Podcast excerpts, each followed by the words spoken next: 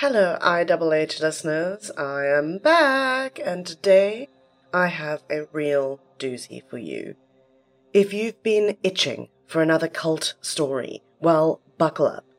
Because while it's not the whole Krugersdorp, aka Devilsdorp saga, this one is also pretty far out there, with arguably more unknowns and the court cases still playing out to this day we're going to the Eastern Cape town of Ingcobo and back to 2018 to delve into the bizarre story of the Mancoba Seven Angels Ministry, which includes doomsday cult, family feuds, and not one but two Wild West style shootouts with police.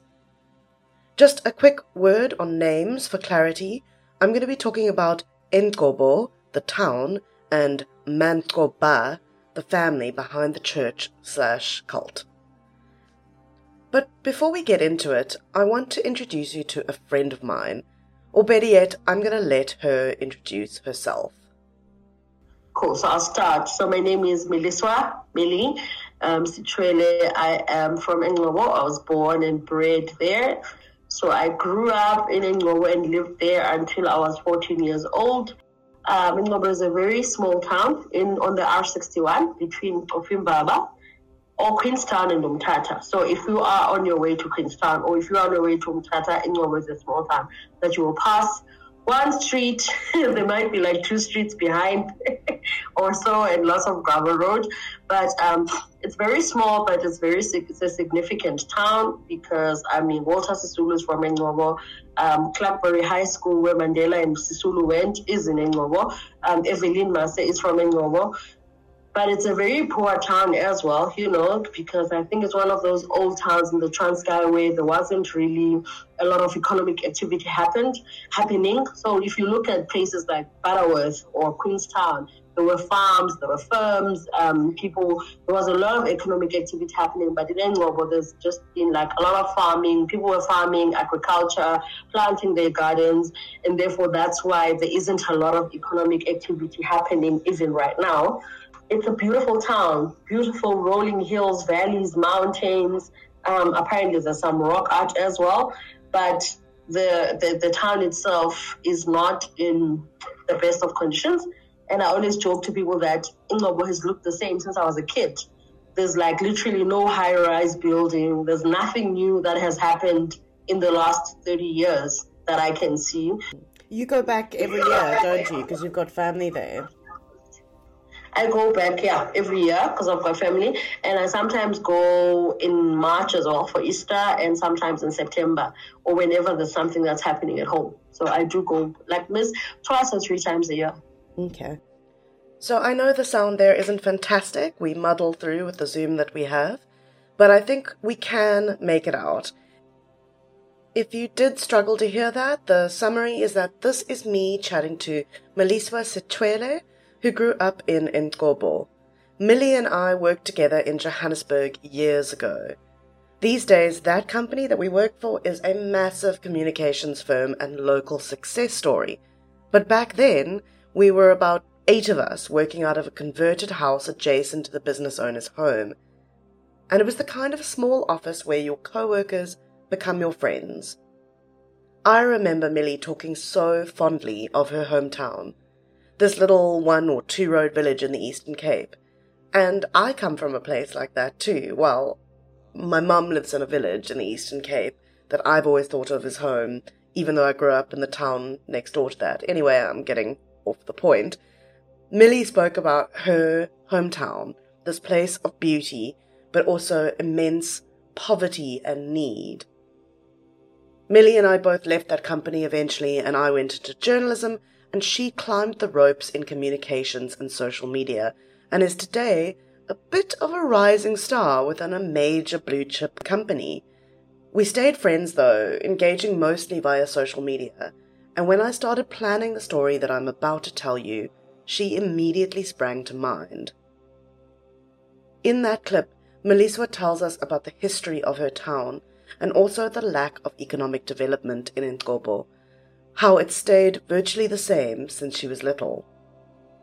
She also speaks about how beautiful the surrounding area is, how close the community is. But there is another side to Ingcobo. In fact, sadly, it's earned a bit of a reputation as a dangerous place. That's something that I asked Millie about too in our chat. It's got bad crime statistics. And I don't know why and I don't know how. I suppose maybe it's a it's, it's maybe it's poverty thing. Maybe people are despondent. Maybe the young people don't have anything to do. Because, like I said, it's a small town, but there are lots of people in the villages that are around it, and I think it goes back to when we were children. Because Engobo, it's got a Xhosa name called Engobo Emaseleni, which is Engobo, the place of thieves. So I always ask my grand, like, who? I even said to her, who was the first thief in Engobo? Like, who gave us such a bad cred? And no one knows. But I think back then it was the, the, the people were stealing cattle, they were stealing sheep, they were stealing cars and whatnot when we were growing up. So we've had that rap mm. for the longest time. And I think that now the crime stats are just keep, keep, keep continuing and continuing because people are just like, ah, we're in this place, we don't have much to do, let's just steal. So that's the bad rap that we have, which is rather unfortunate even I mean I'm from there as well, but you won't find me wandering in town at night because I'm scared. Um, even in my own village, my grandmother would be like, "Ah, you can't just go uh, out at night because now it's scary because of the crime." But definitely during the day, it's a safe place. It's a safe place. It's a nice place to be, and people are friendly. But the crime makes it super scary. The fact is that the murder rate in Entkopo area is double the already high national average. To put a figure to that, between 2008 and 2018, an average of 73 people were killed in the tiny village of Entkobo every year. Suffice it to say that even by South African standards, violent crime rates in the area are high. And while I'd never want to say that people are used to it or it's a fact of life, well, we can say that the people of Entkobo have definitely seen some shit. That said, there's really nothing that could have prepared anyone for the events that took place on the 21st of February 2018, which is where this episode focuses. When I first reached out to Millie and asked her to chat to me about Entkobo, she said she wanted to be sure that I understood she wasn't an expert in this case and I assured her that that wasn't what I was looking for, just local insight, which she does have in spades. She also has something else memories of encountering the group that I mentioned earlier, the Mancoba Seven Angels Church, and hearing rumors about the seven brothers at the core of the group. Yes, seven brothers, seven angels, you see where they are going with this. They were a local oddity at first, an insular group who kept to themselves and mostly stayed under the radar until one day the residents woke up to find their beautiful mountain had literally been used as a canvas by the church to prophesize and proselytize. Here's Millie again. When we were growing up, the Mancoba church has always been around, right? But they didn't have a base. They didn't have a, a base. Um, and when we were growing up in my area, they used to come and they would pitch a tent in one of the families there and they'd have church. And I think I must have been like 11 or 12. But I always remember how none of the people that went to that church went to school.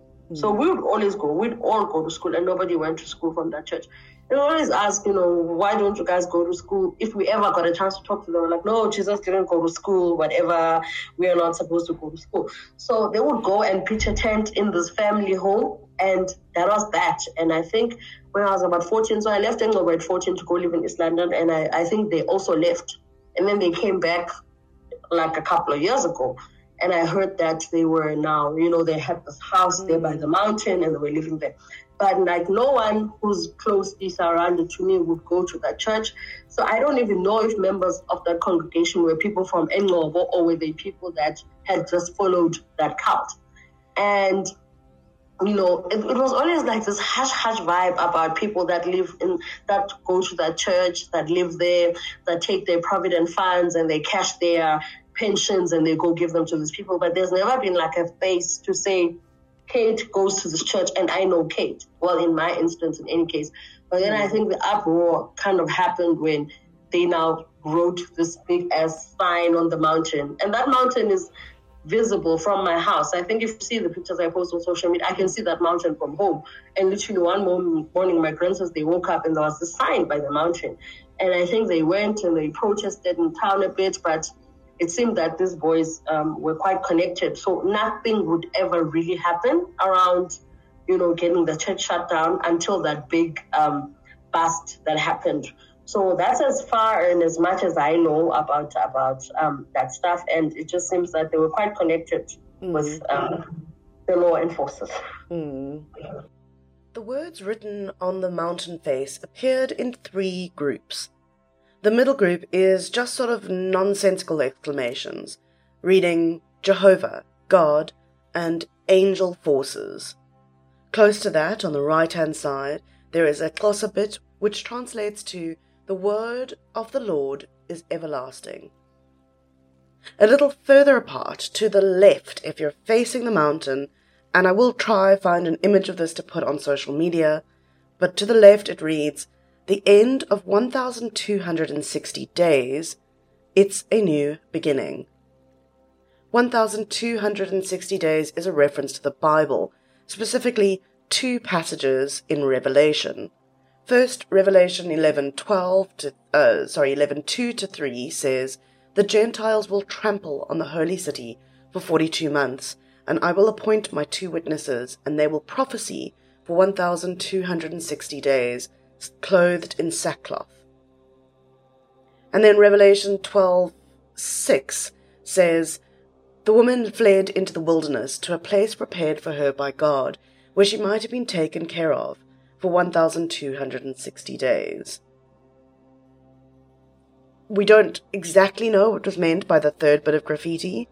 I personally read it as a longer version of The End is Nigh. With hindsight, it's definitely a harbinger. But for now, it's just an eyesore for the locals. Another reason to be suspicious of the growing group who have set up a compound at the foot of the mountain. If we zoom in on Mancoba Seven Angels Ministry, past the compound's wire fence, there are several buildings, including corrugated iron shacks, housing for the church's many members. A number of luxury cars are parked inside, but aside from a handful of members, the majority of people living there never set foot off the premises. It's certainly clear to the community of the area that there are some dodgy and perhaps even dangerous things going on within. But despite raising their concerns at various points, the authorities seem to have done very little to address them put a pin in that because I'm going to come back to it later. The graffiti, scrawled meters high across this landmark, may have been the Seven Angels' first brush with national notoriety, but it isn't anything compared to what was to come. This is It Happened Here, Season 2, Episode 2, and I can tell you for free that my original working title of this episode was Prophet for Profit until I realized that that wordplay sadly only works on paper. So, this episode is entitled Angels, Demons, and Thieves The Mancoba Seven Angels Massacre.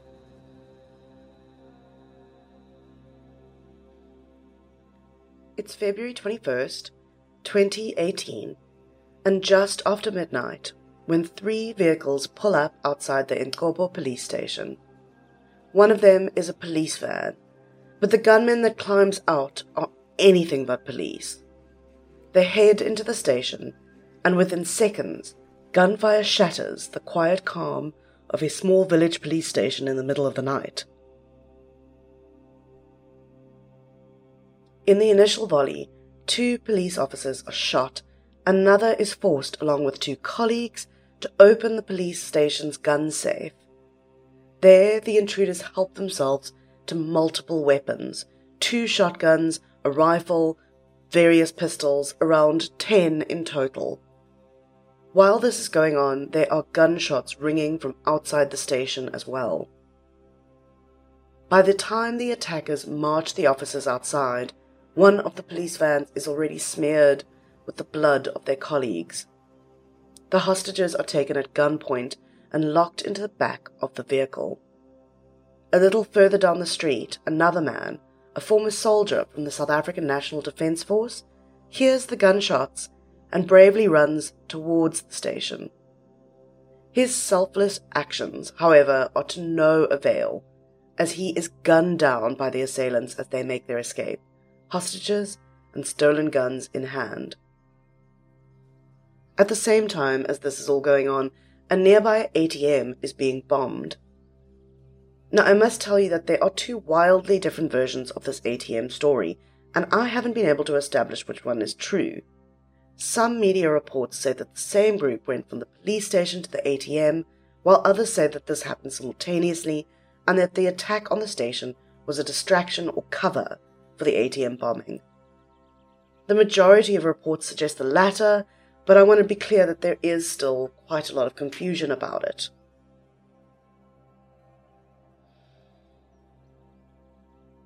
Either way, as the new day dawned on Entkobo, six people have been fatally shot, four around the station, including our army man and two other officers, the drivers of the police van that the gunmen had pulled up in.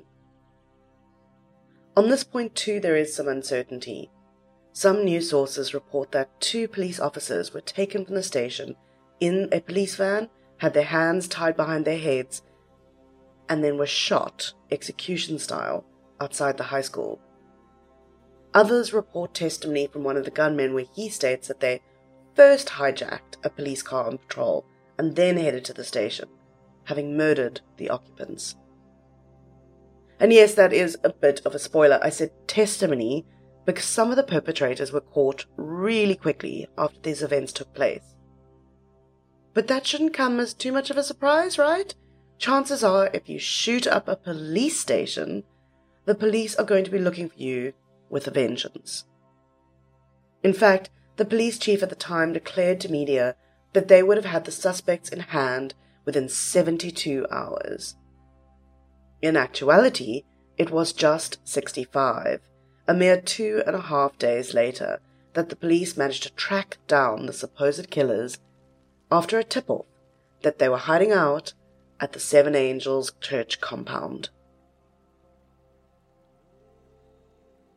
Now, just to go on a brief tangent here, if you've listened to some of my previous episodes, you'll be aware that 65 hours is a flat out record time for the South African police to turn anything around, let alone a multiple murder case. But clearly, there's some additional incentive in here. The, mo- the police mobilize a task force immediately, and on the night of the 23rd of Feb, they head over to the Mancoba compound. Initially, the plan was to raid the church and apprehend the gunmen, but things quickly devolved into a straight out gunfight. One that this time, though, the police were ready for. Residents of the area later report that the shooting went on for some 30 minutes before the police managed to fully storm the compound and get their men. In that time, seven members of the church were gunned down, including three of the Mancoba brothers, for whom the church is named. When the shooting is done, ten people are arrested.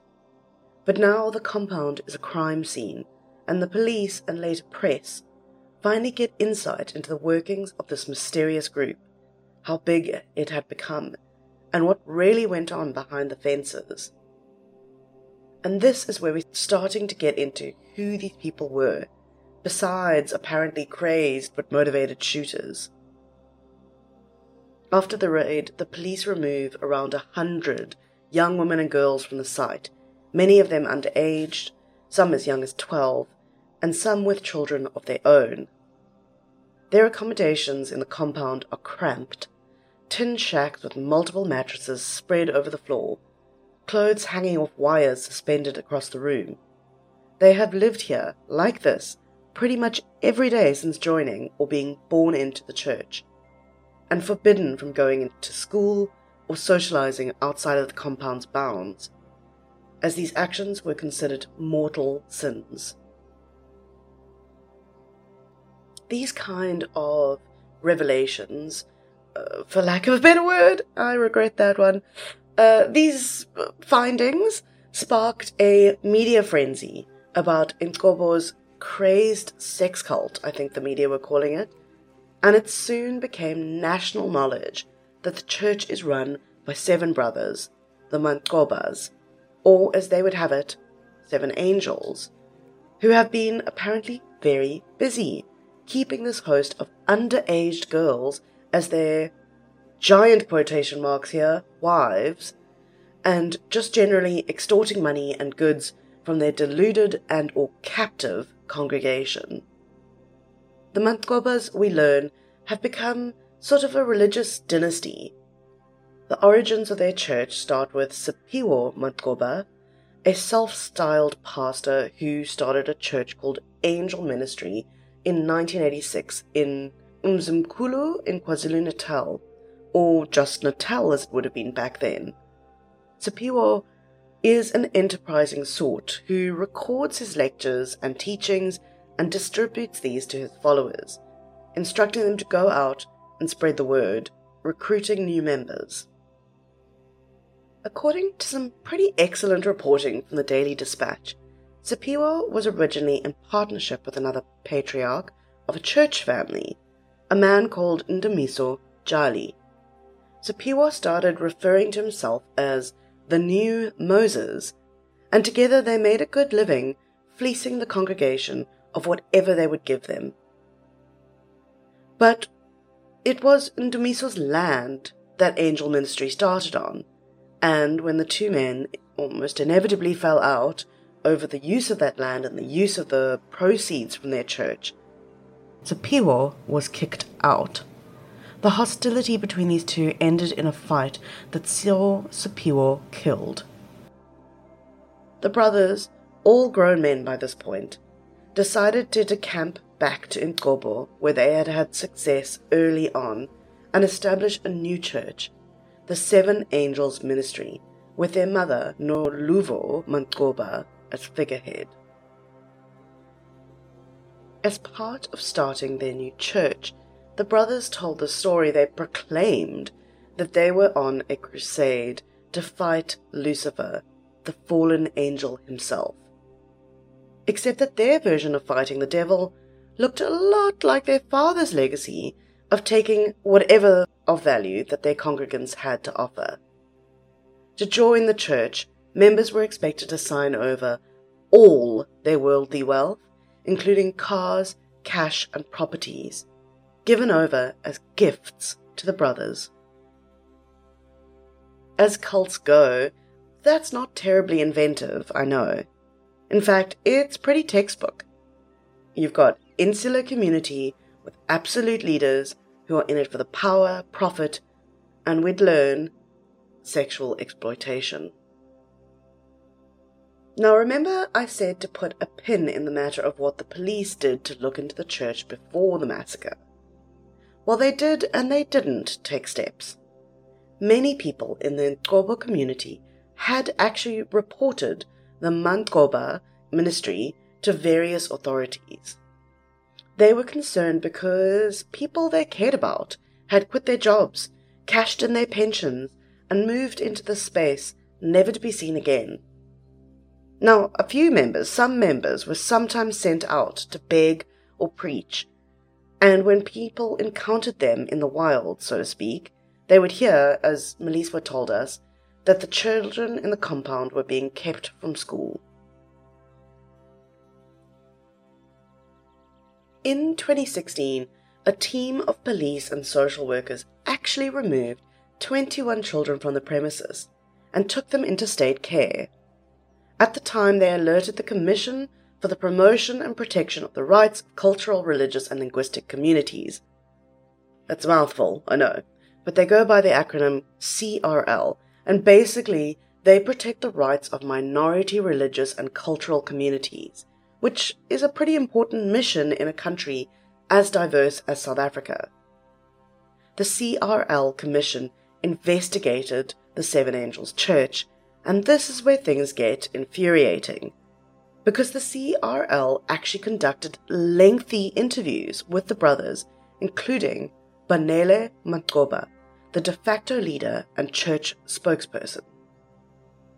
What he had to say raised a lot of red flags. And honestly, if you get a chance to go and watch that interview, which you can find online, and I will link, please do so, because it's it's a lot. It's very odd. And in short, Banele claimed that the Mancoba brothers were not human, but rather angels sitting at the right hand of Jesus, sent to earth, as I've explained, to hunt Lucifer. So far, so predictable, right? Except that Banele goes on to explain that Lucifer had a hand in the development of the South African Constitution, and he had his claws in the education system. This made those two things completely intolerable for the Mancoba ministry. Most bizarrely, he casually mentions their belief that Nelson Mandela himself had helped Satan to achieve this influence. It also seems that some of the more progressive elements of our constitution were what really pained the Seven Angels ministry. The fact that under South African law, gay women and men can marry, for example, or, ironically, the fact that the Constitution makes provision for religious freedoms for all belief systems, a lot of which Banele dismissed out of hand as, quote, witchcraft.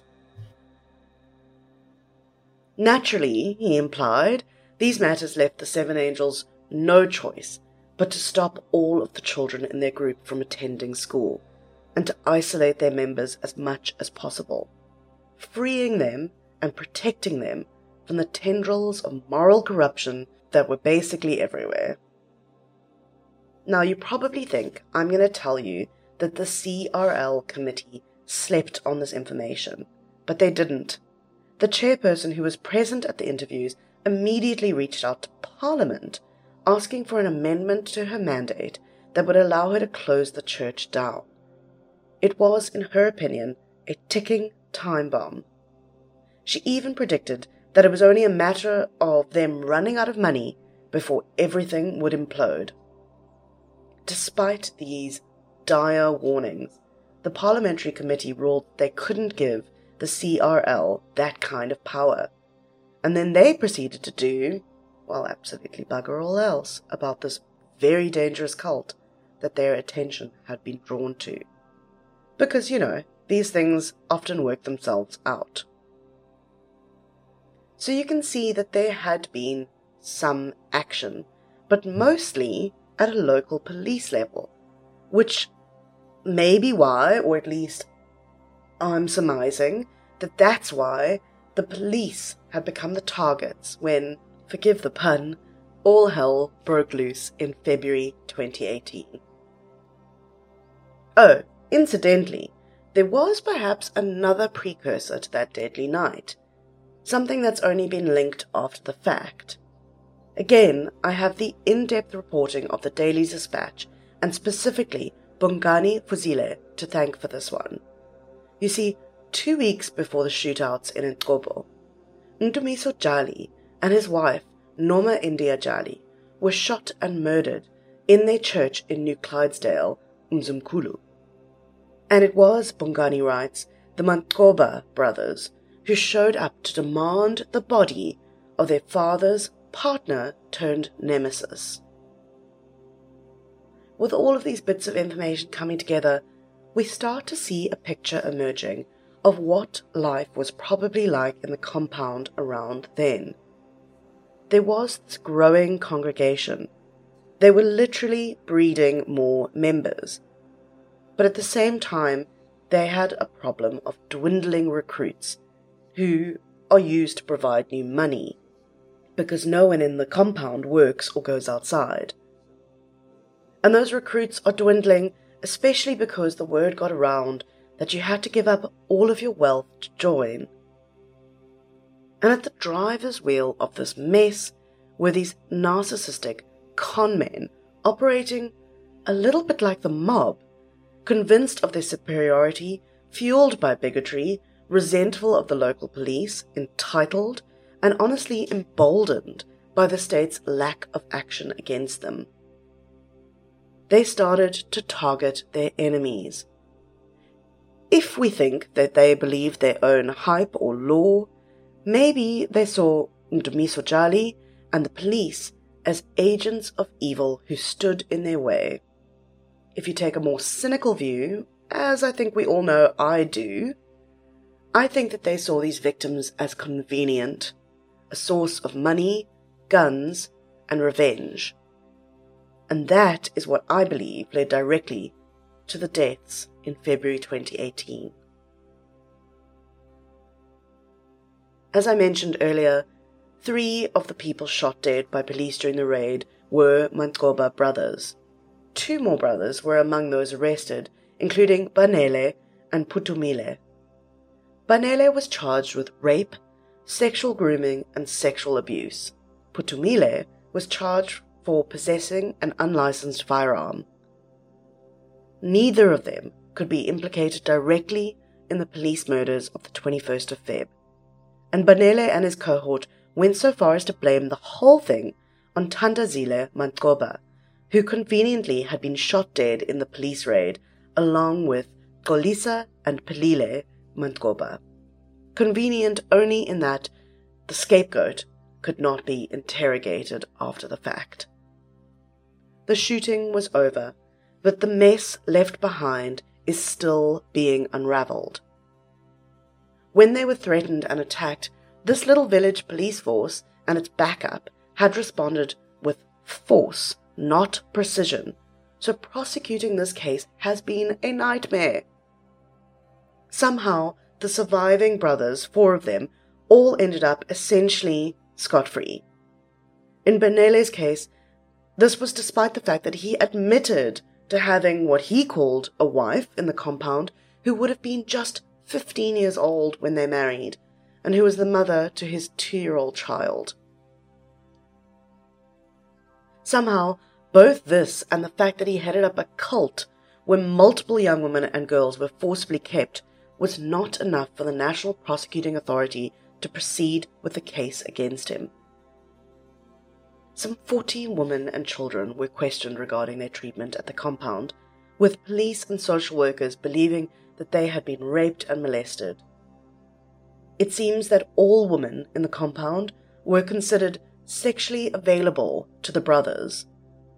The children born into the cult were never registered with the state, so they were without ID numbers or birth certificates.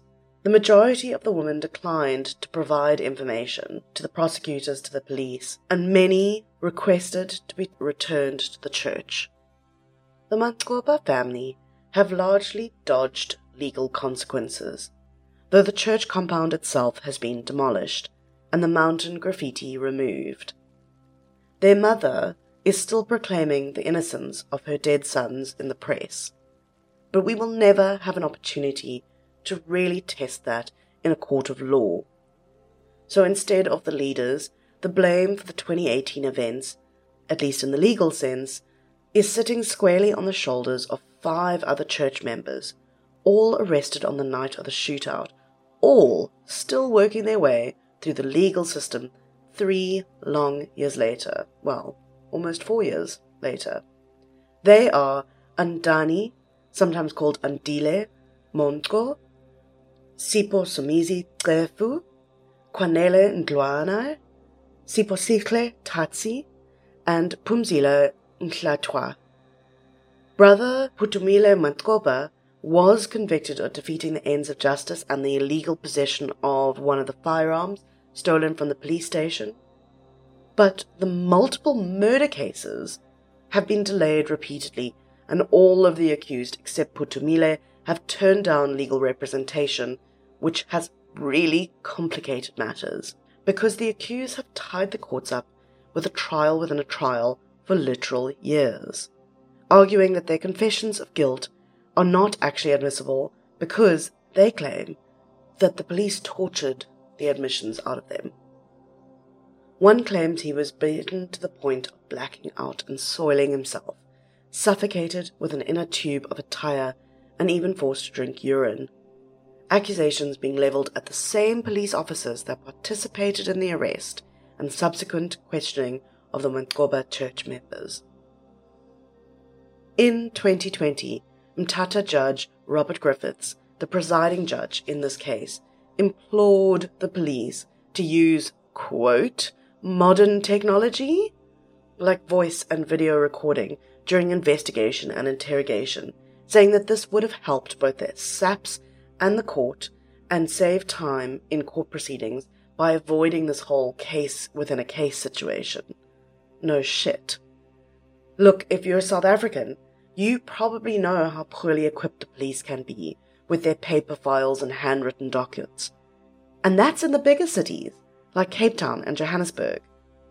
So we can only imagine the state of investigations in underserved, understaffed rural stations, especially when a shit show like this lands on them. So, yes, we despair, but we are not surprised that in the 2020s, a judge has to remind the cops to record their damn proceedings. You feel for the cops, but you also want to shake them, or at least I do. I know that they lost colleagues and friends, but I also wouldn't be surprised if they had responded without the necessary care and restraint.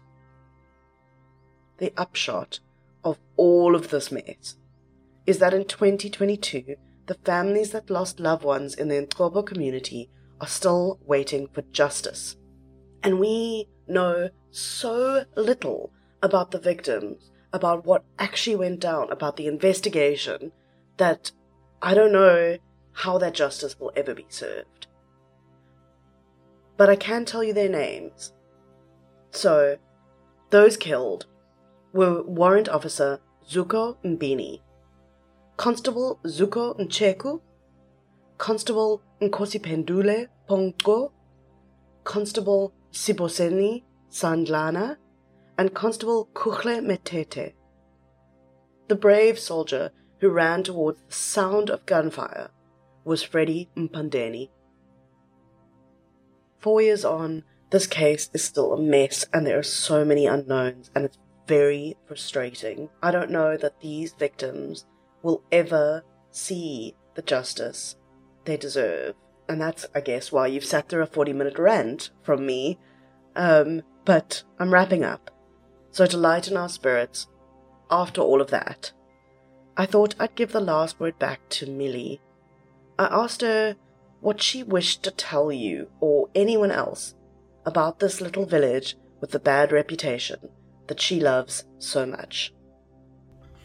I wish we had less crime, and I also wish that there was more um, growth and more opportunity because I feel like it's a it's it's a great town. It's it's got lots of people that have done amazing things. It's amazing things. It's got a beautiful history, and it's got great nature and hills and mountains and things for people to explore. It's just that it's so tainted with all the what I told you about the place of mm. thieves from when we were children which has just perpetuated itself over and over and over the years. And whenever good things does come does come from England, it's like it's always marred by all the bad and all the ugly and all the thieving and everything. So I just wish that we could change the narrative a little bit. And I do try with my posts and mm. stuff, but it's it's it's little. Mm. It doesn't go a long way.